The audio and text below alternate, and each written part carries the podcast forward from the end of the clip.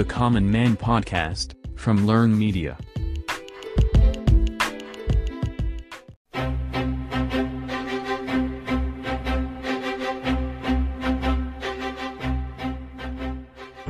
எல்லாருக்கும் வணக்கம். இந்த பாட்காஸ்ட்டை நம்ம பார்க்க போறவர் ஒரு பிரபல டிவி சேனல் நடத்துகிற விருது வழங்குற விழாவில் சக நடிகர்களோட உட்கார்ந்து கைத்தட்டி விசில் அடிச்சுட்டு இருந்தார்.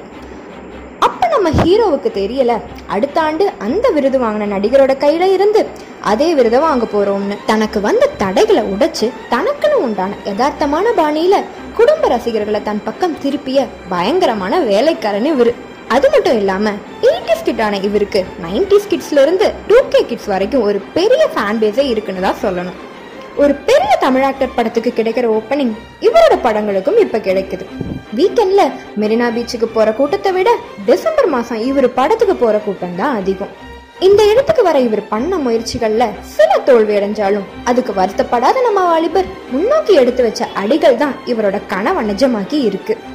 ராக்ஃபோர்ட் சிட்டியில இருந்து வந்து தன்னோட மிமிக்ரி மற்றும் சென்ஸ் ஆஃப் ஹியூமர் திறமையினால தமிழ் சினிமா வரலாற்றுல மான் மாதிரி துள்ளி வேகமா முன்னோக்கி வந்துட்டாரு நம்ம பீட்டரு. இவரோட அப்பா காக்கி சட்டை போட்ட போலீஸா இருந்தாலும் இவர் கில்லாடியான ரங்கா தான். தமிழ்நாட்டோட ஒரு சீமையில இருந்து வந்த நம்ம ராஜா ஒரு டிவி சேனலோட ரியாலிட்டி ஷோல தான் இன்ட்ரடியூஸ் ஆகுறாரு. அதுக்கு அப்புறம் அதே டிவி சேனல்ல இவர் ஒரு ஹோஸ்டா காமெடி கலந்து கம்பைரிங்க கொடுத்து சின்ன திரை ரசிகர்களோட மனசை கொத்திட்டாருன்னு தான் சொல்லணும்.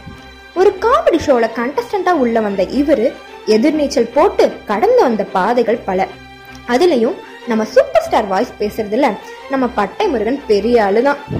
ஸ்டாண்டப் காமெடியில டாக்டர் பட்டமே இந்த அயலானுக்கு கொடுக்கலாம்.